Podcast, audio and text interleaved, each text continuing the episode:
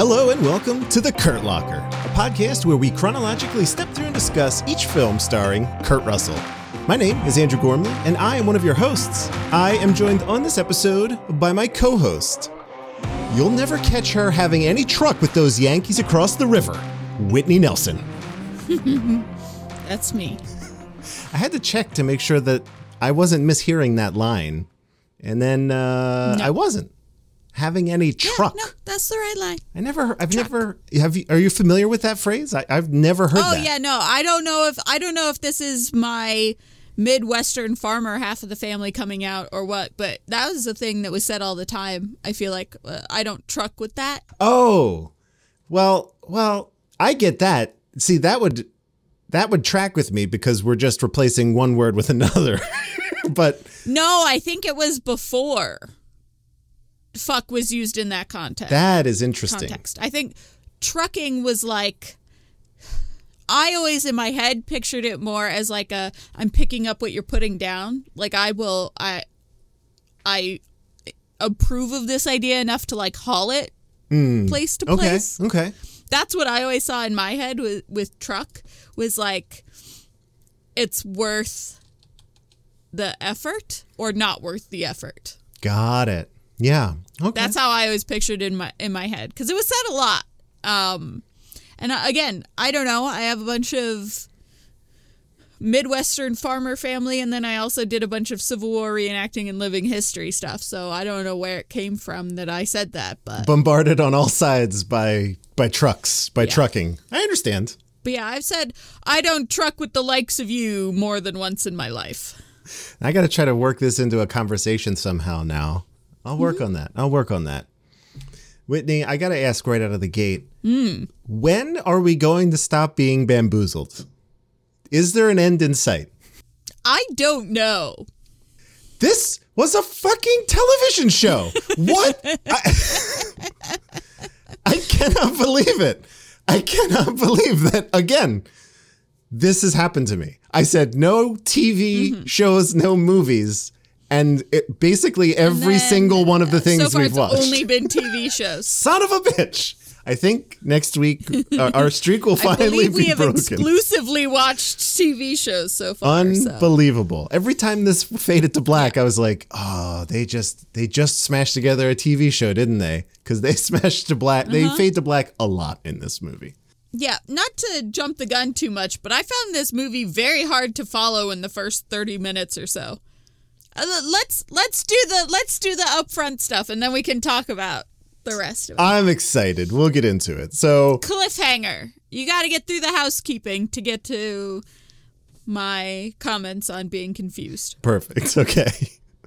So, uh, as always, I want to mention up top, you can find the- our podcast at 12 and 24.com. That's the numbers 1, 2, and 24.com.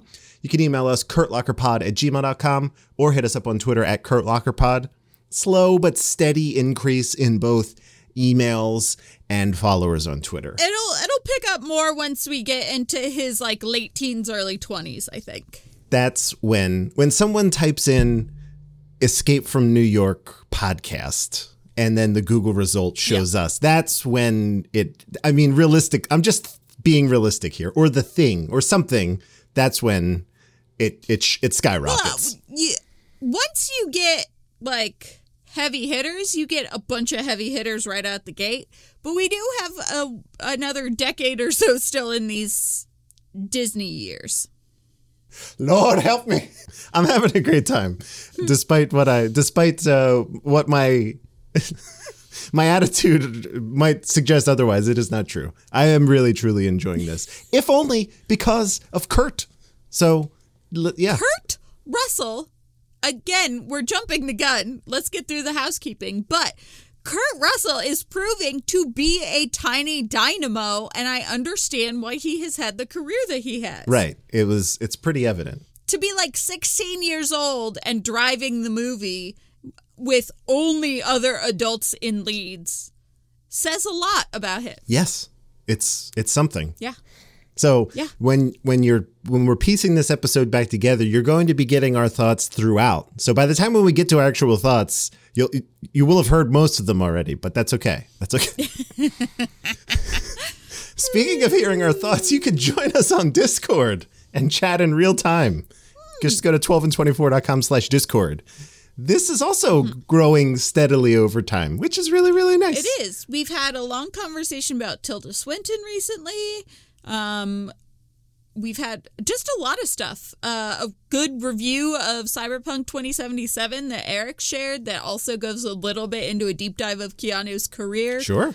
Uh, a lot of cool stuff that is both relevant and totally irrelevant to any of the podcasts. Yeah, right. Don't don't think that we have to necessarily stay on point in a Discord. There are it it is it actually very rarely does. So it's cool though. Please feel free to join in. And then finally, if you want to support us with just a moment of your time, you can share the show with your friends, rate and review us on iTunes, bring more folks into the fray. We have our first review. Uh, is it's it's wonderful. It's five stars, five full stars. You love to see it. This is from Steve, aka Elvis two three six. Whitney, I'm sure you're aware. Maybe you're not, but I'm, I, I have a feeling you are. Uh, that Kurt Russell is not only a huge Elvis fan himself, but has played Elvis numerous times in various things that we're going to watch. So it makes sense that a guy whose username is I have is not seen any of those like Okay. personas, but I am aware that they exist. Yeah. Uh, He's very good. I here's the thing. I don't know. I, I don't think I've ever seen anything with the uh, the actual uh, audio as far as the singing voice goes, but the physicality that he brings when he does his Elvis, I'm like, holy shit, that is crazy. Yeah, we'll see.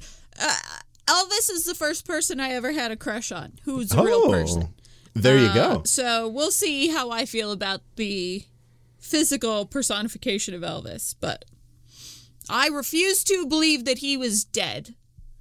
When I had a huge crush on him and everyone was like, he's dead. And I was like, that's a lie. Do you still refuse to believe it, or No, I know he's dead. okay? All right. I just wanted to. All right. That's good. I No, mean, I, there are people I that. firmly believe that he died in a toilet. Hmm. that's the bummer part of it. That's the bummer part. It is. It's a real bummer part of it, but a lot of the later part of his life was a real bummer part of it. So Steve's review. That is neither here nor there. Steve says, Steve says, huge Kurt Russell fan here, and I felt like I struck gold when I first heard about this upcoming podcast focusing on his films.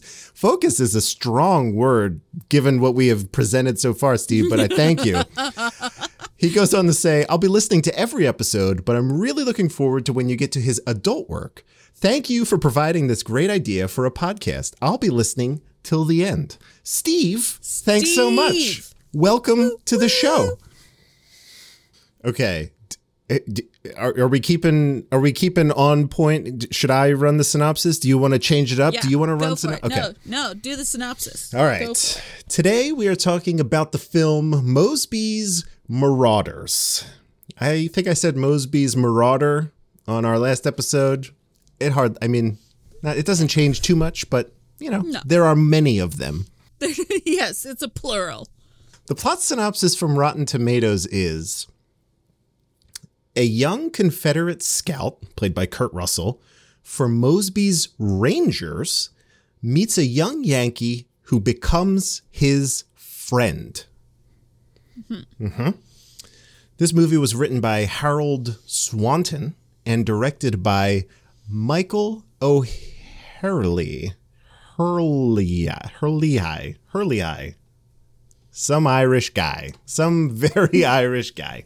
Herlihy, I think. Hurley? Oh, that's it. Oh, Yeah. Hurley. All right, there you go. Co-starring alongside Kurt R, James MacArthur, Nick Adams, Jack Ging, and Peggy Lipton. Whitney, what do the critics, audiences, and any any what does anyone have to say about this movie? Well, on Rotten Tomatoes, no one has anything to say about anything. This movie has no Rotten Tomatoes scores, Yeah. no critical or audience reviews. So we had to default to IMDb uh, because that's where the populace is with this movie, I guess. No one's rated it on Rotten Tomatoes. So IMDb has it as a rating of 6.8 out of 10 with 48 user ratings. Mm-hmm. And we have a quote from IMDb user Carrie Dawson dash 80048G who gave it 9 out of 10 stars. Carrie Dawson dash 80048G says, This is a delightful film involving the complexities of the American Civil War. This film is cute in nature with comedic aspects during a dark time. This film is well worth watching. Okay. Mm-hmm. That's what Carrie Dawson says. Carrie Dawson dash eight zero zero four eight G. G. Uh huh. Whitney, I'd love to kick this off with a question for you. Yes. Yes. because we're gonna i think we could just get into it now i mean it's sad i i mm-hmm. feel like rotten tomatoes isn't like hoity-toity right like It is. am i am i taking crazy pills? Like why? Because like uh, mosby's marauders exists on rotten tomatoes. Like it is a page that you can click to but no critics and no one from the audience versus i think twice now we've had to go to imdb IMDb is boomers and Rotten Tomato is millennials. that checks out. Okay. And boomers have watched this movie and care enough about it to rate it, and millennials don't know it exists. Great. God damn it. Okay. So, my question to kick things off on a scale of one to 10, mm-hmm. how distracting was the tightness of Lieutenant Mosby's pants to you? Oh, quite distracting. 10 distracting. But really, kind of like everything about Mosby was unnecessarily distracting. His facial hair was distracting. Yeah. His, like, weird piratical swagger. Like, he didn't have a pirate accent or anything, but he definitely thought he was playing a pirate in a Civil War movie. And that was distracting. His tight pants were distracting. The fact that he was wearing like a sort of a cape when no one else was part of the time is distracting. Uh-huh. Everything about Mosby distracted from the story. Okay. Good. So we're coming in at the same exact place, noticing the mm-hmm. wrong things about this movie. Yeah. Good. So here's the deal, everybody. I'm just going to go right in and do it. This movie is a Romeo and Juliet story during the Civil War. And what I like about it is that it focuses on the brother against brother stuff in a way that a lot of Civil War stuff does not. It portrays like good guys and bad guys and not just a bunch of Americans fighting one another. Uh, but it is also a very Disneyfied version of the Civil War and the politics behind it. And all of the clothing is horrifying from a historical costuming perspective. And the first 30 minutes or so are like double, triple, quadruple agent stuff where people are switching sides constantly because they're like being pulled over to one side and then they're prisoner of war on this side, but then they have to escape. So they're like, I could not keep track of who was a Yankee and who was a rebel mm-hmm. for the first half an hour of this movie then when when like the non Kurt Russell main character meets the girl, everything kind of slows down a little bit enough for me to follow along. But part of it was the horrible resolution of what we were watching. But the other part of it was that it was all dialogue and no sh- it was all like tell and not show. So I had a very hard time keeping the like machinations of war separate and who was who and where they were and what side of the river they were on and who they were working for and if they were undercover and all that kind of stuff. There's a lot of it right up front and it is incredibly hard for me to parse. Maybe not hard for everyone to parse, but for me with ADD, I was like not watching this movie for the first 20 minutes even though I was watching this movie because I kept trying to like my brain kept disconnecting to follow things or to think about things or whatever.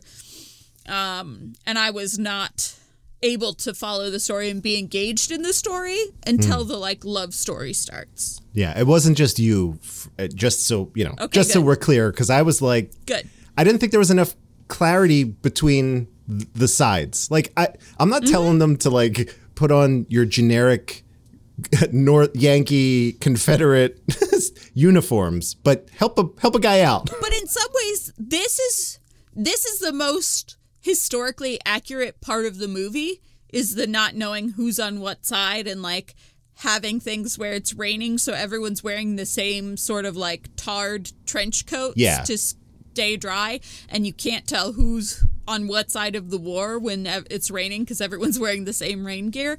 A lot of that stuff is actually the most historical parts of this movie. Everything else is not historically accurate at all, but the sort of, like I said, the brother against brother stuff, the shouting uh, across the river, being friends, doing target practice with the other people, like trading the tobacco for the coffee, all of that stuff is pretty accurate.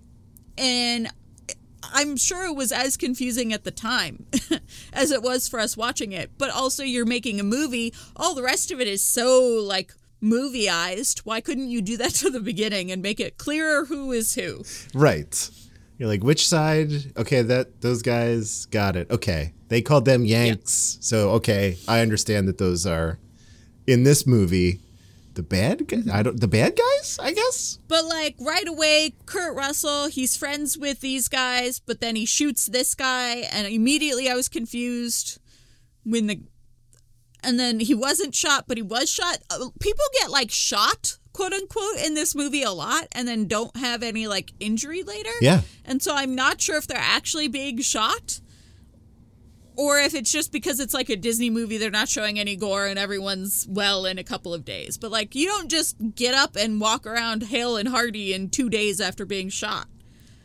That's it was Mosby. He shot Mosby in the beginning. That's yeah, yeah, he did. He shot Mosby. and then he just like covered him with a blanket and and left. It was like, oh, that guy's dead. Bye. And then they were like, no, it's a day later, and they found him, and he's a deserter, and Mosby's walking around like nothing ever happened. right. Not a scratch on him. It's pretty Not a scratch on him. it's pretty wild. I don't I, I don't know. Yes. you know, I think we should probably talk about the the watching of this movie. This is another one of those mm-hmm. situations that is like someone just took it upon themselves to archive it on YouTube. Yeah. I went out of my way to try to find a copy of this movie because I, I hmm. I'm like. I don't think we'll have to do it for much longer, but like I'm, I, I'm, and like a race car in the red with the quality of these films. Well, I believe I believe like yeah, no, I believe like the the next one puts us squarely into Disney Plus territory and we're like good from there on out. I love it. So that's great. You can get. I, I looked it up because I was just curious. Whitney, Uh, if you go on Amazon and you do a quick search mm-hmm. for Mosby's Marauders, uh, you mm-hmm. can scoop it up on pristine VHS for the low, low price of four hundred and eighty nine dollars and ninety five cents. Mm-hmm. So if you're listening to this and you happen to have this on VHS. Ka-ching. Sell it. Ka-ching. Even at half that price, you're making out like a bandit. I saw that Kurt Russell was fourth or fifth build in this movie, Yeah. and he is the movie. He is he. This movie to me is unwatchable without Kurt. Oh, a hundred percent. If this was any other does- kid, I don't even. I, I mean, the like, only thing that makes this movie good. Yeah. In any way, shape, or form. This movie is unwatchable without him. Uh, but he is not a starring role. He is he's like fourth or fifth build, but he's maybe like the third most important character in the story. Yeah. Because the story is really about the two lovers and then Mosby.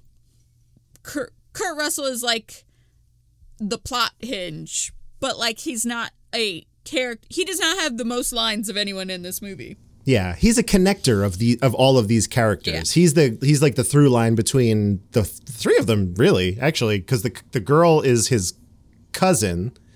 The guy who was courting her was the guy across the river in the beginning, and Mosby is his commanding officer. So it's like he's crucial plot wise, but uh, yeah, honestly, I was like, man, I don't like, I don't care for any of these people.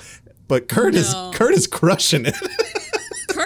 Is very good in this, and I made a note uh, eh, when I was watching this about him going through a lot of puberty between the last movie we saw and this movie. yeah, yeah. Um, he's a little teenage heartthrob in this movie, and were I a 16 year old girl, I would have fallen desperately in love with Kurt Russell in this movie. oh yeah, the hair, the is it blue.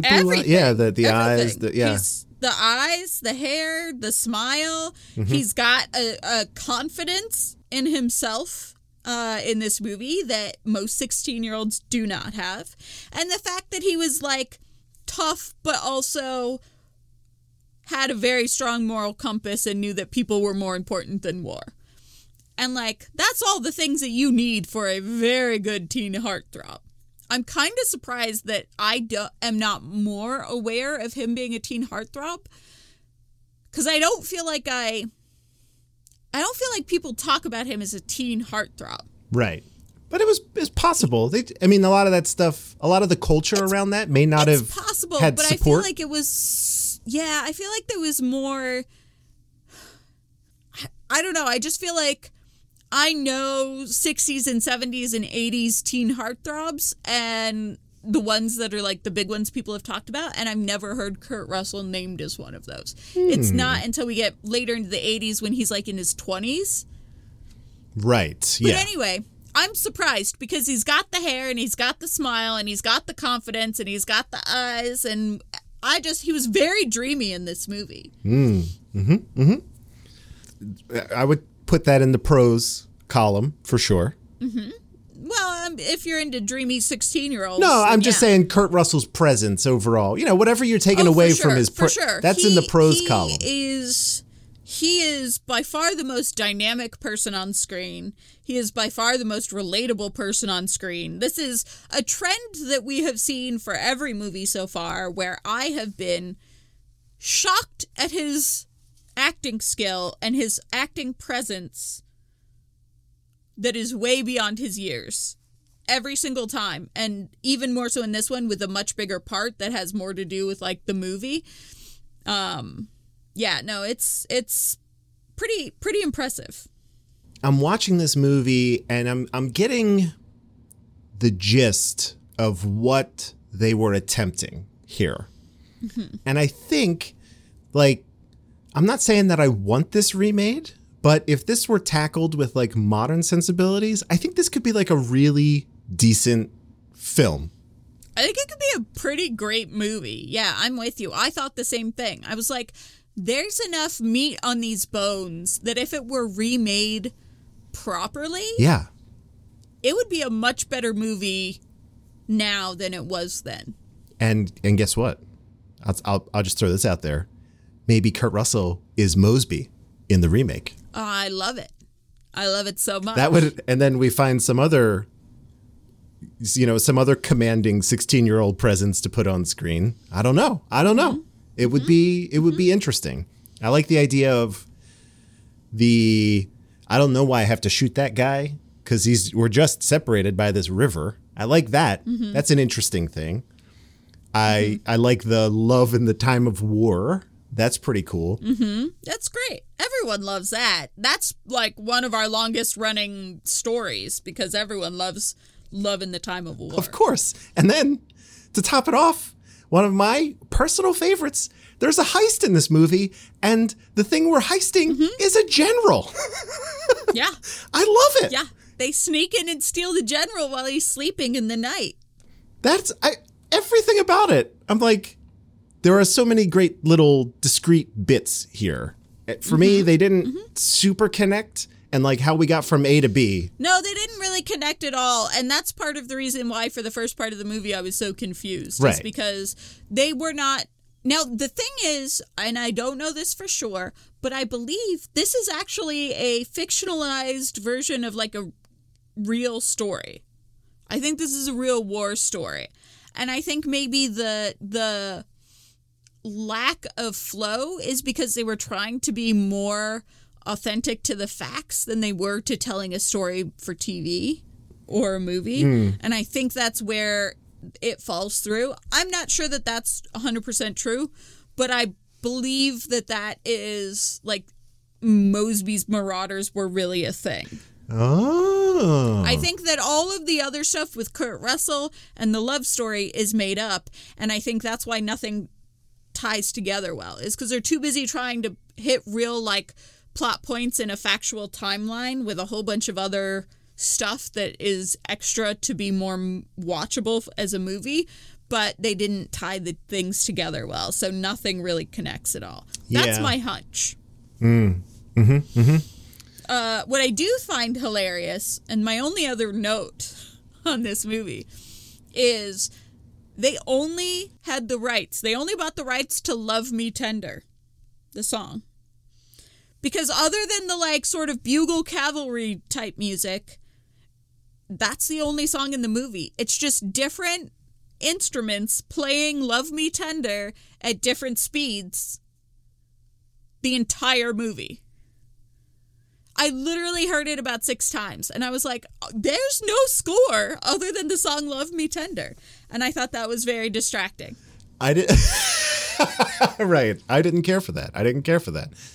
I didn't pick that up. Truly, I watched through the credits because uh, you know I want to support uh, everyone involved, and also I just didn't. Well, again, you know, I'm a big Elvis fan, and I know that Elvis was not the first person to sing that song, but I kept singing the Elvis version, Yeah. which never matched up to any of the score versions, and that I kept finding it very distracting. I was like, "Wait, hang on, we're Love Me Tender again?" that's an interesting choice for just everything that's going on, and there's like maybe one part in this movie where that that song makes sense, kind of, mm-hmm. but uh, that's that's pretty wild. Actually, didn't pick up on that. Mm-hmm. Mm.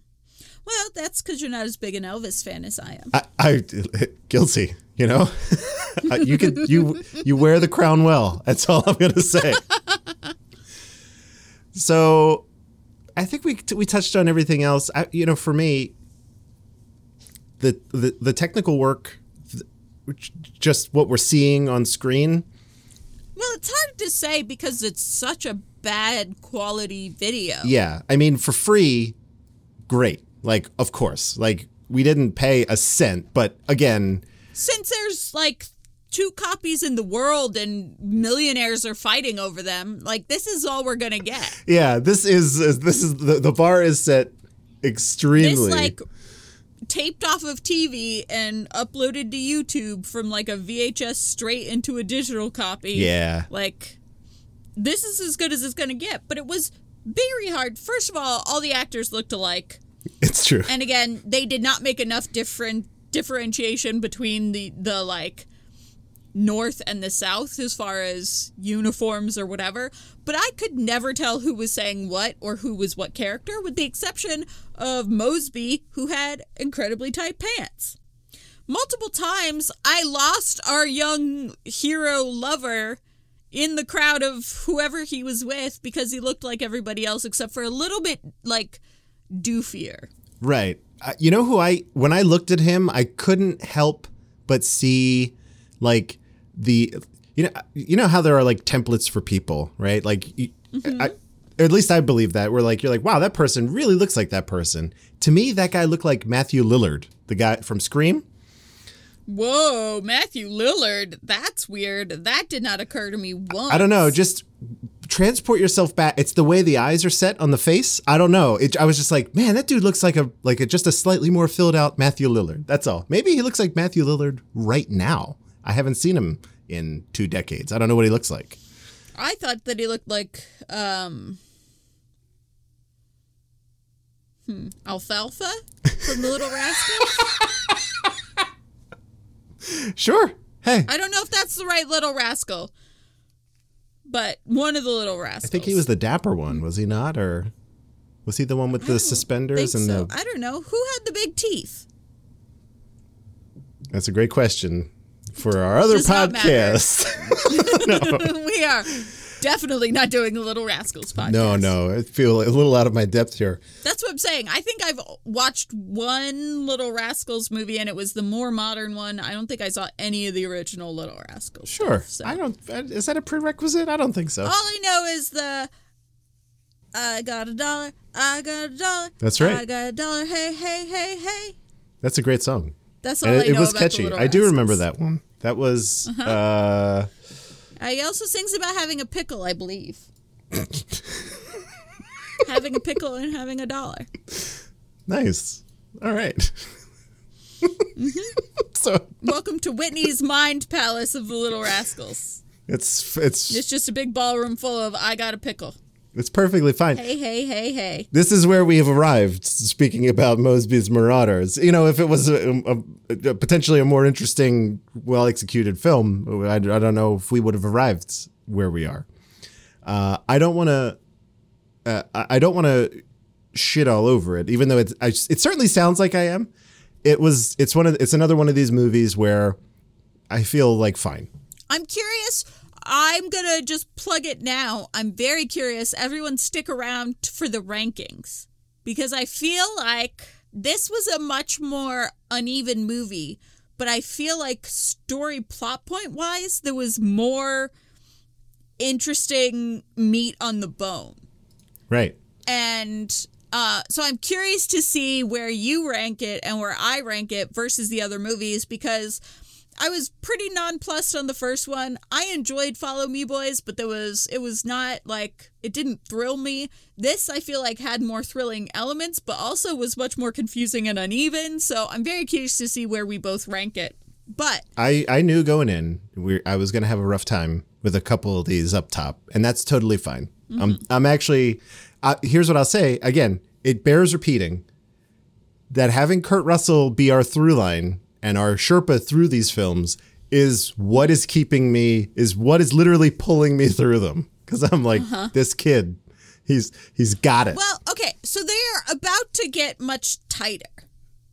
At the very least, like the the movies are more highly produced. They're still Disney films, so they're still like through rose-colored glasses and very, you know, the the drama in Disney films is never as dire as a drama in other films. But like I'm very curious to see the next couple because the one and only genuine original family band is you know something that I've been mentioning since we first started talking about this. It's the first like name that I pull out of the Kurt Locker like book that I have. yeah.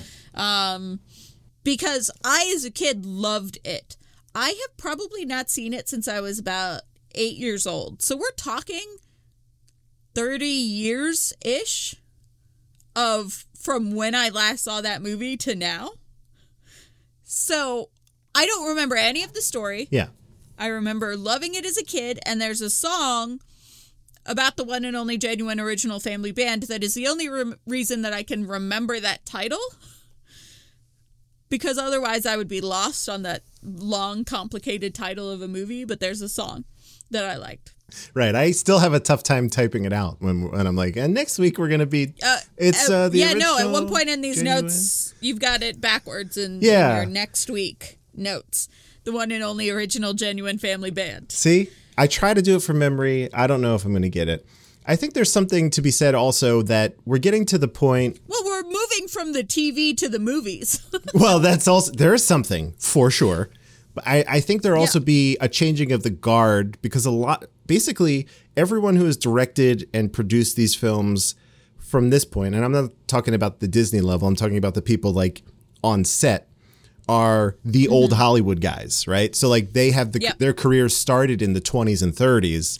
Yep. And there's a lot of sort of formulaic stuff that goes into it. And a lot of things Yes. where they're like we don't need to f- connect the dots or we don't need to fill this in. People will know what we're getting at because there's sort of an old school methodology to how all this is filmed and what is important to show and what you can you know just do exposition with and whatever. I definitely think that you're right in that there's a very sort of 40s feeling vibe to all of these that we've seen so far, even though they were all made in the 60s. yeah, it's and and I, I get it because that we go through those waves all the time. But I, that is the most interesting thing to me when we see basically a director who is under sixty years old, because e- mm-hmm. every one of them has been at least that age. So Yeah. I, I feel like we're coming coming up on that pretty quickly. And then again, we'll actually Well- be watching a movie. Holy shit. I also think it's interesting comparing this to Cool Breeze Over the Mountains. How Kurt Russell has been the thing that makes these movies watchable. Right. where I don't always feel that was the case of Keanu. I feel it like it was later in his career, but a lot of the early teenage stuff that we watched of Keanu that was terrible, Keanu disappeared into. And in these, Kurt Russell is always front and center, the most charisma on screen. And I think that's a very interesting difference. That is worth uh that is worth it. Yeah, I, I yeah, I would uh I would say. I'm thinking of like what was the one we thought it was going to be a, a movie about a band and it turned into a Follow me, boys. no The movie about the Boy Scouts? no the keanu movie where he was a slacker like an underachiever and his friend Okay, I thought you were talking about Kurt his friend his friend uh commits suicide i can't remember oh my god some our listeners are like you Oh, everyone's dunce. yelling at us. So yeah, dunce What? it's been uh uh I thought it was the name of the band in the movie because it starts off with like these two guys are in a band and they're gonna. It even has a name. I'll find no, it's it. I'm something going. educational. What the hell was it called? It's something. Act, it wasn't Act of Vengeance. It wasn't Youngblood. What the? F- Permanent record. Permanent record. I Oh knew my it had God. something to do with education. I knew I had something to do with education. You were you were not wrong, and I thought it was like a record, like oh cool, a record deal. That was a, yeah, that was a situation that was more of like an ensemble, even though Keanu was in that. But you were right, like that was an example for me. River's Edge also, where it was kind of like he would f- recede. Uh, he was not the the guy to watch for necessarily. It's it is almost diametrically opposed to how Kurt has started. yeah, no, I'm not saying that Keanu wasn't great because I feel like there were several parts where he was great, but I feel like when it was a bad movie, Keanu didn't save it. Yes, in those early ones. I don't feel like he had enough presence to have the movie revolve around him. Where from the very first thing that we've seen, Kurt Russell, everything revolves around him, whether they mean it to or not. yeah, and it's it's it's refreshing. I'll be honest. I, you know, Because even the ones that like I don't care about, so far there's been nothing that like I'm like you'd have to stab me to get me to watch this movie again. There was several like that with Keanu. There's nothing like that with Kurt so far. While I probably will not remember most of these early films later on down the road, they're very forgettable. right.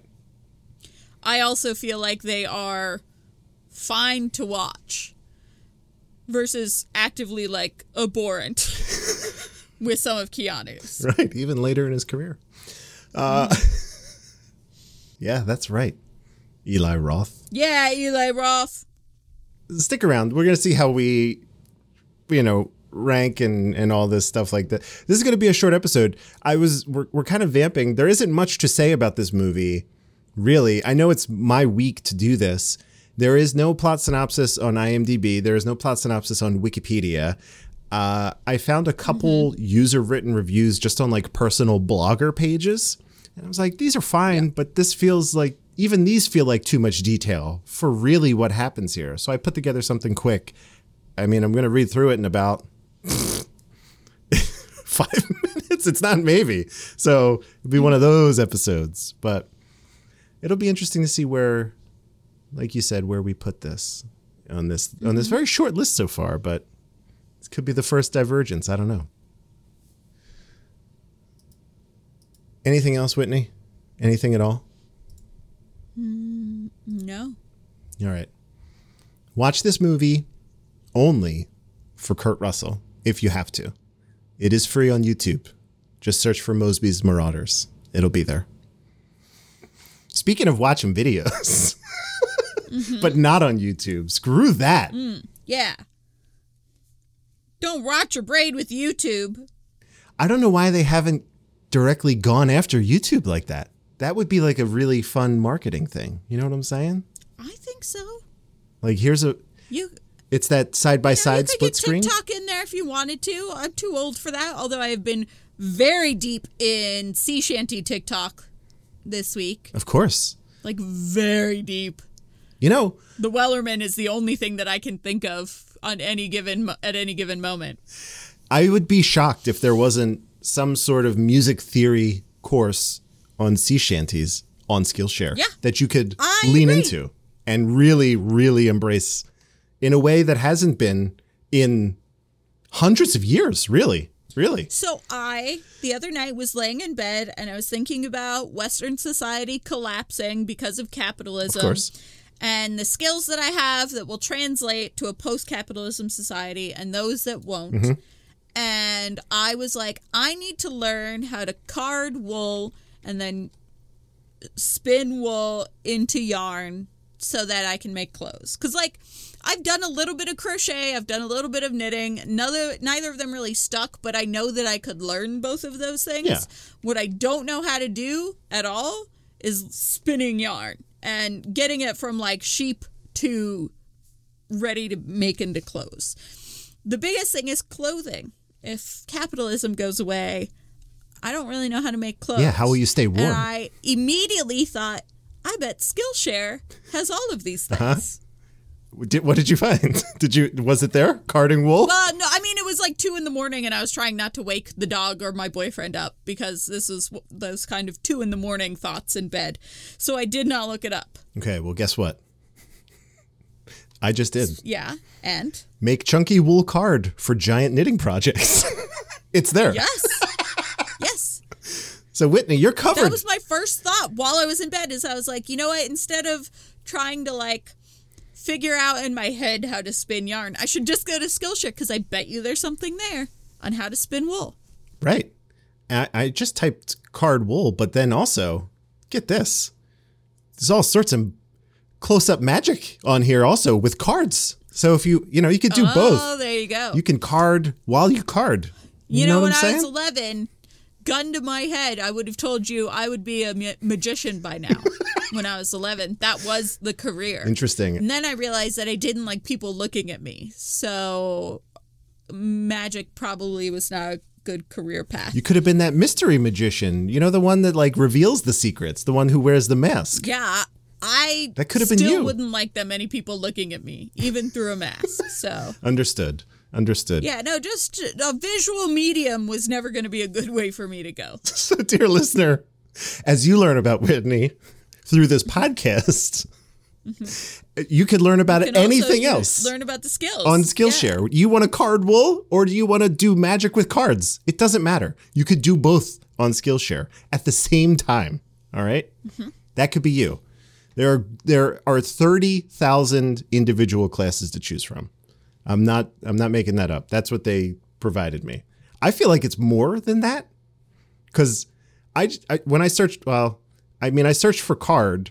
Oh no, I searched for magic, and there are 989 magic, which feels like a Yeah. large percentage of 30,000. so It does feel like a large percentage of thirty thousand. you know, I don't know how they're searching, but I, I feel like there's more. But they said 30,000. That's fine. Andrew is a teacher. I am a teacher on Skillshare, but I'm also a student, you know? It's one of those situations. Not only am I the president, but I'm also a member. It's one of those things where this week I just started uh, a class on it's weird, it's a little meta, but it is how to learn online. That is the class that I am currently learning. And it's techniques. That's Really important. right Right now. it's it's it's critical thinking it is note taking it is how to parse information how to parse numbers That's the quickly biggest thing. yeah As somebody who did research for a historical podcast, like and had to look up people and figure out what was just some guy's blog and his opinions about this person versus Right. what was fact and how to find that information and how to know what was like real history and what was just made up. it's Um, it's it's a skill. It's a skill, and I have to say, I definitely think I could have used this how to learn online class before the historical hotties. that's a th- it it can be that meta it could be that high level essentially right you could learn a hard skill you could be like, give me the basics of accounting, or I need to learn how to use Keynote. If you want that, that's there. But then there are also these higher level things, right? And and that's really what I've been getting into more and more, where I'm like, let's try to expand as a human being a little bit, right? Let's try to mm-hmm. do that sort of thing. What we have right now is a free 14 day trial. So it's the it's their premium level membership also. So this would normally cost fourteen dollars or fifteen dollars month to month or something like that.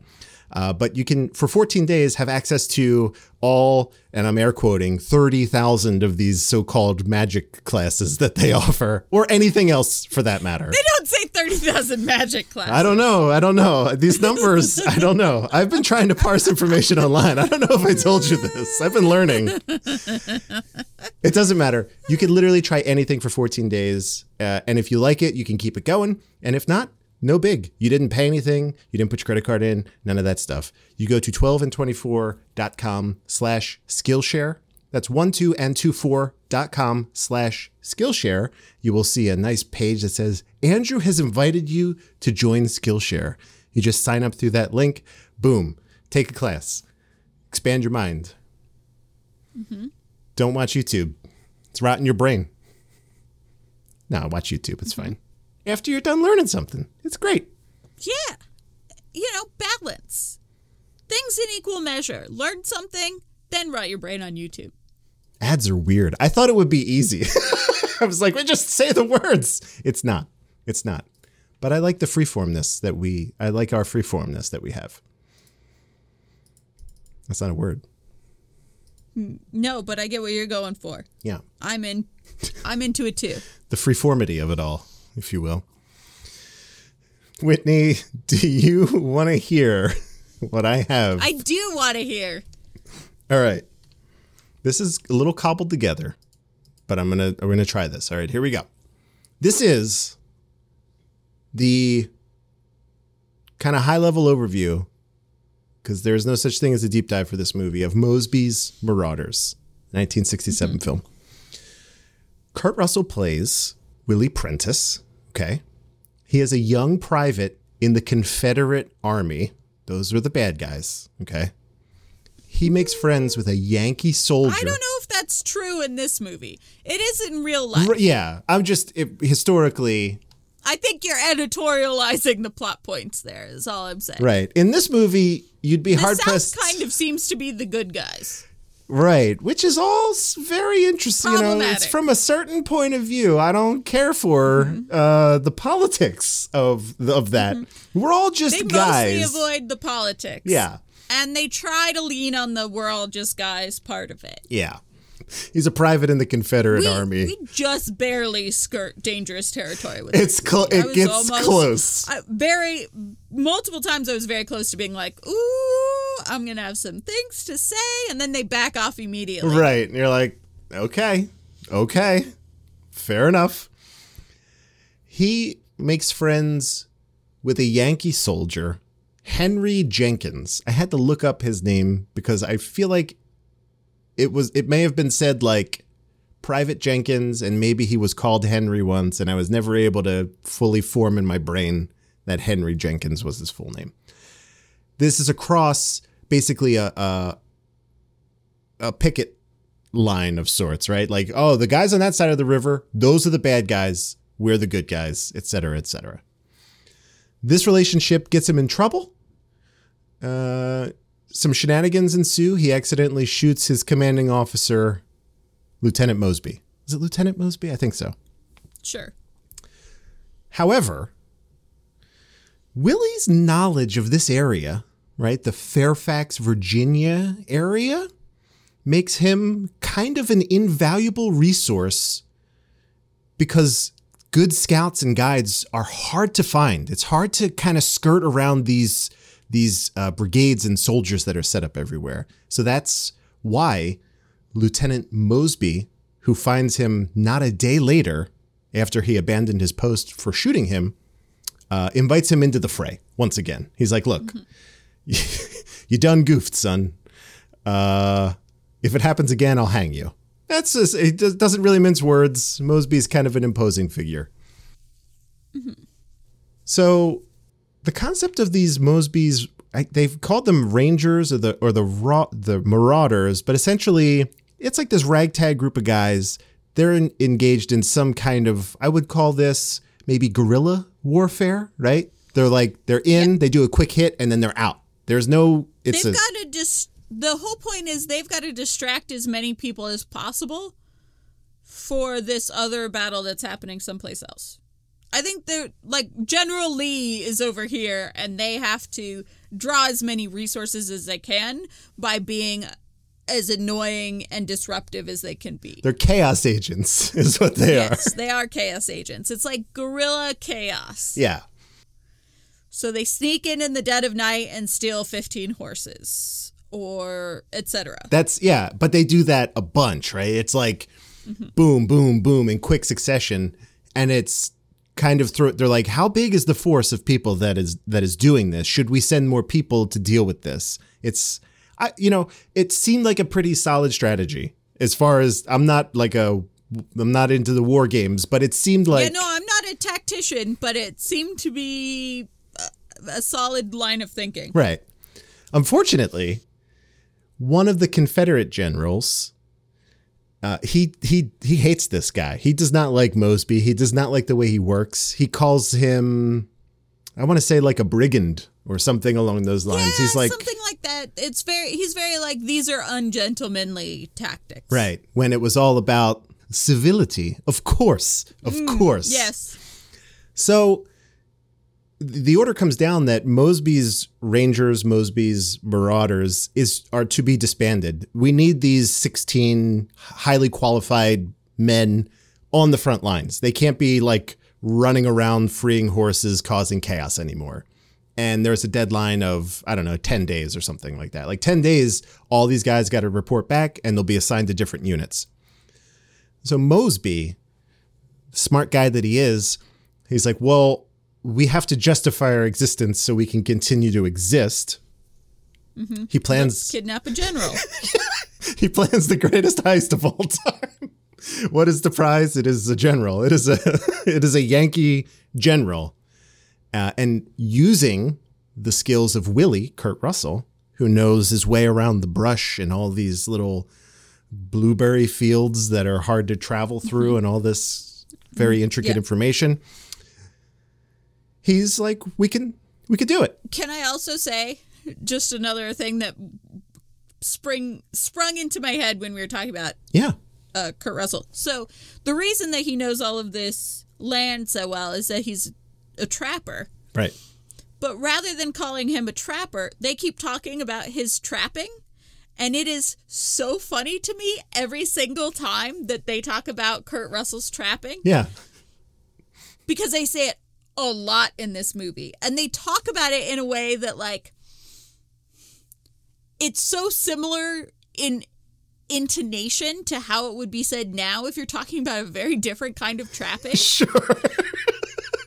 But like the way that they talked about his trapping, or he's like, obviously I know this because of my trapping, and the w- just the way that they said it, it was almost indistinguishable from how you would say it now about something very, very different, different line of work. And it, I giggled like ten times in this movie because of the way that they talked about trapping. That's incredible. Right. Context super matters. It wasn't even a Mm-hmm. that wasn't even part of the vernacular then. So, but now, Yeah. see? It's great. So we are going to do this heist and Mm-hmm. uh, they need rain and it rains. So that's great. they are everything's going great. They go under the cover of night and rain. So again, like Whitney had said earlier, everybody kind of looks the same. We're all just like, let's our uniforms aren't that different. Our hats aren't that different. We're all wearing these same type of poncho situations. They sneak through the enemy lines, and it is uh, mostly a success based on the information that Willie provides. There is a bit of a, of a scuffle, I would say, when they, they almost get caught. It's like this close.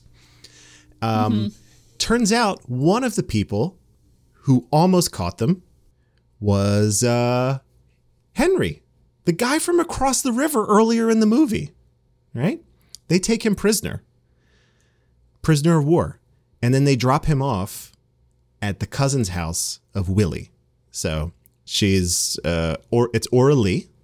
She is uh, very striking, played by Peggy Lipton. And immediately, Aura Lee and Henry fall in love, right? It's like a love at first sight thing. And this is we. all, It doesn't matter what who you're fighting for, who you're fighting against. Love transcends, right? Theme we've seen over and over again. The heist is successful. Ultimately, they go. They get this um, this Yankee general.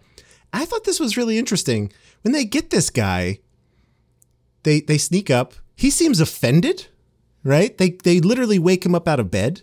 He seems offended. He's like, I can't believe that during war you would do something like this.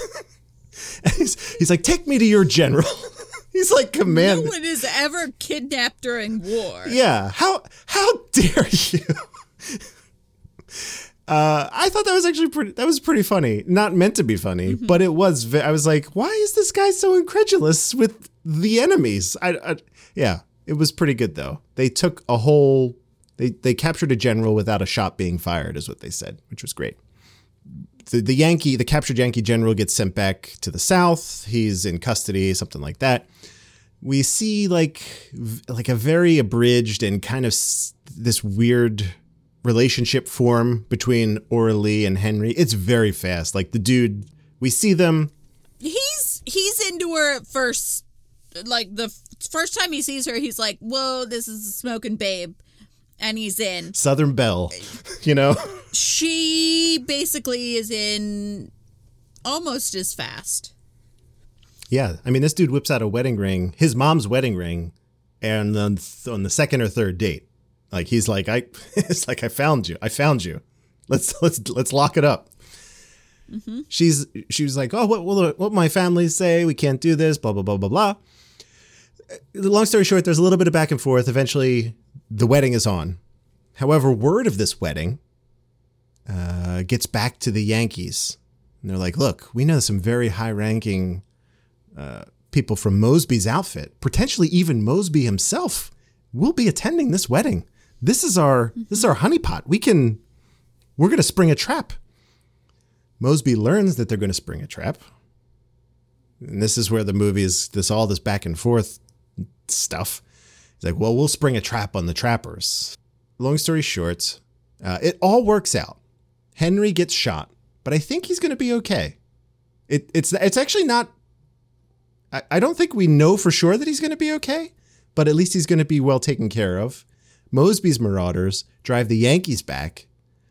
Uh, the people in Henry's family, Orly's family, ultimately accept that uh, this young man, Henry, uh, mm-hmm. got shot and almost died because he hesitated when it came to to shooting Willie. He was like, "No, yeah, I know him. Was, I he, like him. He's a good person." He should have killed Kurt Russell, and he was like, "No." He hesitated, and then he got shot. So that's it. I mean, the movie slash TV show.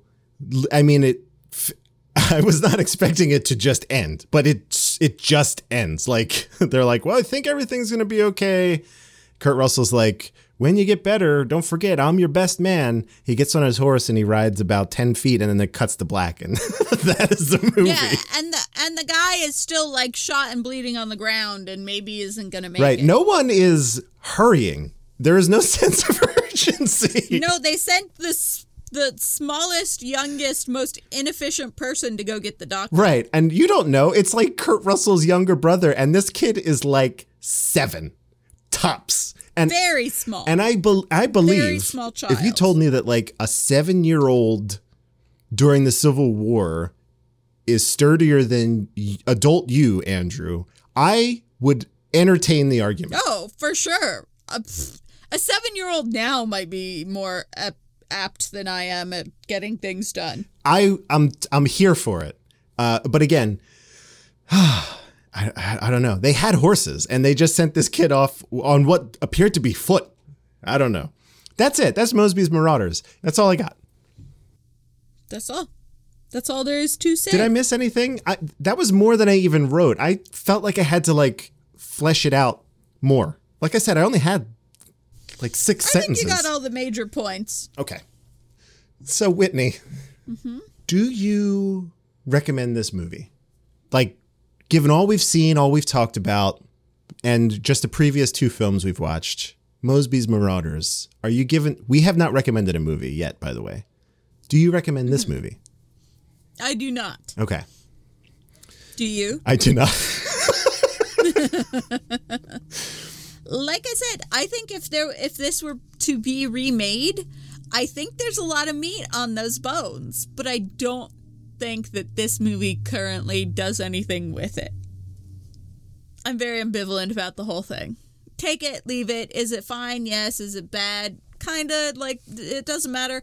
I don't hate that it's how I spent my time. Yeah. But it's also not how I would seek out to spend my time in the future. right. It wasn't like remarkable by any stretch, but Yeah. it was, you know, I, I'm I'm literally right there with you. I'm not singing. I, I'd be Also, shocked. especially if you have any sort of interest in historical costuming, do not watch it. I actively dissuade you from watching if this. that's your jam, because they do that thing that all those movies in the like late 60s did where it's all looks like late 60s early 70s clothes but they've got like a big hoop skirt on them. It's bad. Her hair's bad. Her eye makeup looks like what's her name from uh andy warhol's factory? Like everything is super anachronistic in this. So so far, not a single recommendation for for for Kurt movies, TV shows. Mm-hmm. Actually, if I'm being specific about it. Mm-hmm. So, this is where we rank our films. We have 2 mm-hmm. This will be the third film that we've ranked. So, I don't know how we want to do this. Uh, I feel like maybe maybe I'll go one, two, three, and then we'll both say where we want to put it at the same exact time and see if it syncs up. oh i don't know i have more debate than that Oh, you but do. we can we can do that Okay. So I'm, I'm gonna I'm gonna do it right now. So I'm gonna I'm gonna it's gonna be three, and then say it, not on you know because I can't say two things at the Right. same time. You ready? correct All right, here we go. Mm-hmm. One, two, three, two. Two. We're doing it, Whitney. Our lists are the same. so far identical lists Perfect. i think that there's more interesting ideas story-wise and more pathos in mosby's marauders than there is in follow me boys but also follow me boys has so many random plot turns that i was watching it and i was there's an entertainment value in the i'm sorry what's happening now Follow Me Boys that I think edges it out over Mosby's Marauders. Like if I had to sit down and show one of these three movies to anybody, I think Follow Me Boys would be like a buckle in, it's a wild ride kind of a thing, and it's the one that I would choose. But I think Mosby's Marauders has more action than Follow Me Boys. Mm-hmm. But yeah, that's funny that our lists are identical so far. As foretold by the prophecy. No, I don't know anything about that. I just had I don't I don't know if you if you put these three movies in front of anybody, right? And they mm-hmm. didn't rank them in this order, I I would need to hear a compelling argument as to why not. Because Yeah. for me, these movies this is the ranking for these movies. Like No, I agree. I think there's a very clear quality delineation. Yeah. Just as movies go. Mainly because Guns of Diablo and Mosby's Marauders are like two episodes of a TV yes, show crammed together. Damn it. Uh, and I think that that really shows in how things don't follow through on a line the way that they do in a good movie. Right. Yeah. Uh, and I think that's where that very clear sort of this is where they stand in quality comes from. Um, I'm going to ask a question here that might be a little leading, but I, it, it it just occurred to me. So, do you think it is possible for the rest of Kurt's career for any of his films to fall below these three? Because that did happen for Keanu for us. It did happen for More Keanu. than once. That's a super good question. I will say that based on the Kurt Russell movies that I know, Mm-hmm. nothing's going to fall below these. You're on the record. I will also go on the record and say I would be goddamn shocked. We were up until like the last couple years of Keanu's career, and we were still dipping down into the first like one, two, three, four, five parts. yeah, that's the roller coaster that is Keanu. It's great. It's Yeah. great. We were like, John Wick, oh no, the worst movie he's ever made. Oh no, another John Wick. And it was like, what's happening? I don't believe that any Kurt Russell movie that I already know about, like have seen, will dip into, like, will displace any of these. I think these will continue to sink down. Yeah. But I also don't know. There's a lot of Kurt Russell movies I have not seen. It's it's fine. My assumption was straight up through the mid 90s, we're looking at a up and to the right graph for me. I just feel Yes. like every single one continues to get better than the last one, with some notable exceptions that are based on pure taste. But for the most part, mm-hmm. we're talking up and to the right. And then a dip. Escape from New York is a hard one to beat. Yeah, I would say The Thing, Escape from New York, which are both very early, right? But like Escape from New York is 80. So you've got I think personally, and again, this is conversation we will be having again later. But Escape from New York is better than The Thing for me personally. Okay, yeah. I know that's not true for everybody, but for me, like I'm looking at the la- the next couple in the 80s, basically through all the 80s. There's only one thing that gives Escape from New York A run. like a run for its money. I would, yeah, I would buy that. So I don't to me I don't see an up and to the right graph, but I do see a fairly consistent rising through a yeah, probably through the 90s. Yeah, and I think the early, the late '90s, early aughts, maybe, and then another huge rise recently. Yeah. But again, based on a, a very small sampling, as we have seen, less than half of the films that I've even seen of his. But Right. um, this is just Right. an assumption. We, we have so much unknown to go through Right. that this is purely based on what I've seen uh, of his. So well, that's great. Um, there there could be some real stinkers in there. I hope not.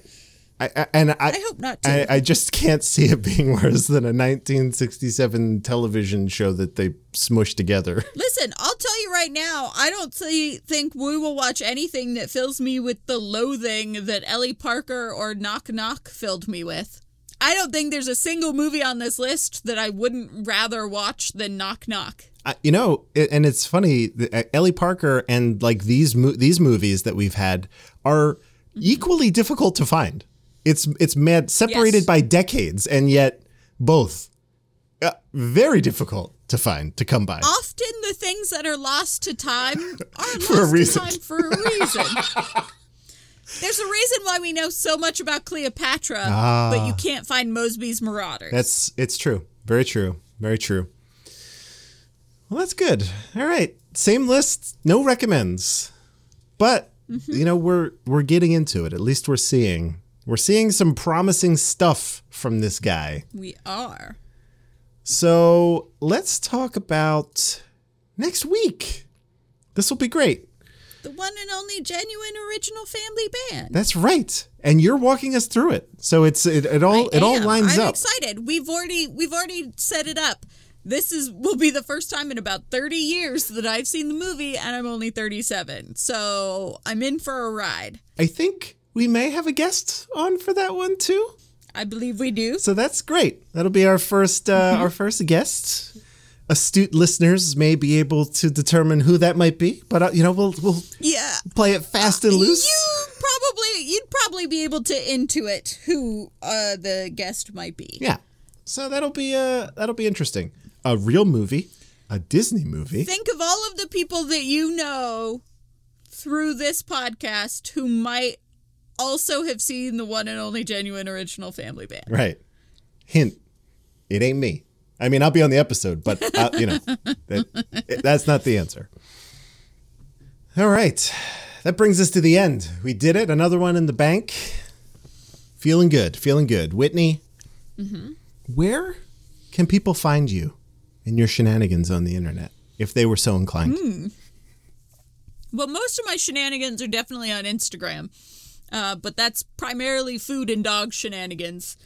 Uh, that's Whitney Nelsen at Whitney Nelsen on Instagram, uh, N E L S E N. And then I'm Whitney underscore Nelsen, N E L S E N on Twitter.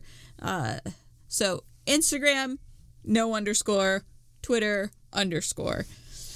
And that's where you can find all my stuff for the most part. I am not doing much in the way of podcasting at the moment other than the Kurt Locker. So also f- listen to Cool Breeze if you want to see more of me. Yeah. 70 plus episodes. 70 plus episodes. I guess I should note.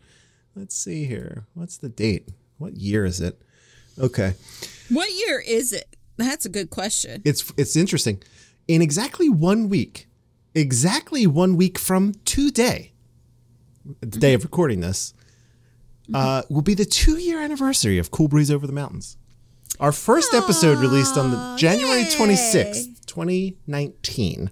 So uh, we might be doing something for that. I'll have to see. I'll have to see. I'll talk with Whitney about it, listener. see what we can come up with. So, uh, if you want to find me on the internet, I am at Dark Driving pretty much everywhere. I'm most active on Twitter and Instagram. Uh, and, you know, you could also find me on Skillshare if one were so inclined. Just go ahead and do that. I want to promote something that is super interesting. I found myself uh, in this really cool gig of filming the Philadelphia Opera recently. So if you go to operaphila.tv, uh, you'll find a video there. I don't know if you like opera. I you know you know I have no strong feelings for or against it, but I was hired to do it. Uh, There's I'm generally pro. pro. Yeah, that's great. Not not that you were asking, but I'm generally pro opera. I've seen a few in my time. Do you have a preference in on language or uh, or anything like that? Uh, I've seen several different languages. I think my favorite was Rigoletto. Oh, well, then you are in for a treat. I filmed a competition, an opera competition, which I was not aware of that even existed, right? Uh, it is what's called the Giargiari competition. It happens every year. We live streamed it. Uh, we had, this was, it happened a, about a month and a half ago, but I couldn't talk about it for a little bit. Uh, we live streamed to about 4,000 people across the world, which was amazing. Uh, and it was about 12, I think it was 12 or 13 singers competing to win a, a, a prize, uh, acclaim, the ability to, when we return into the real world again, to sing live at a very prestigious uh, opera house.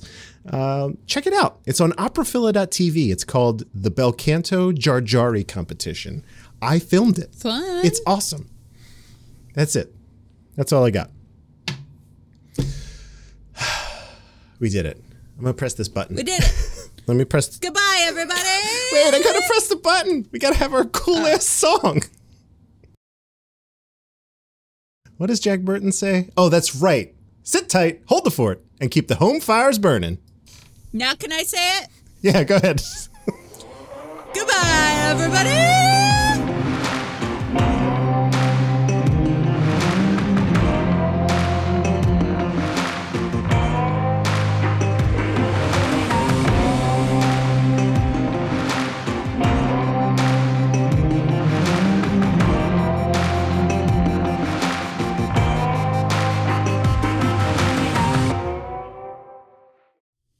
I still have a box of my magic tricks somewhere.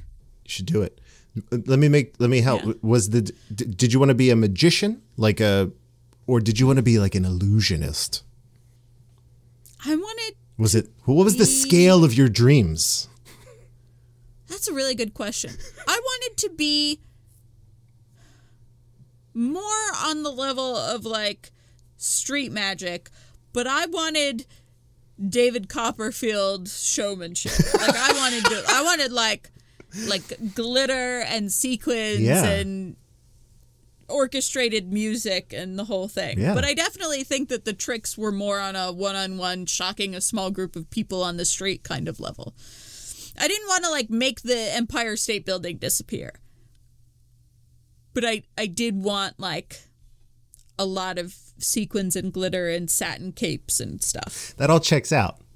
You're probably leaning more towards Siegfried and Roy, maybe, then, if that's what, you know. Yeah, no, that's not not a terrible assumption to make.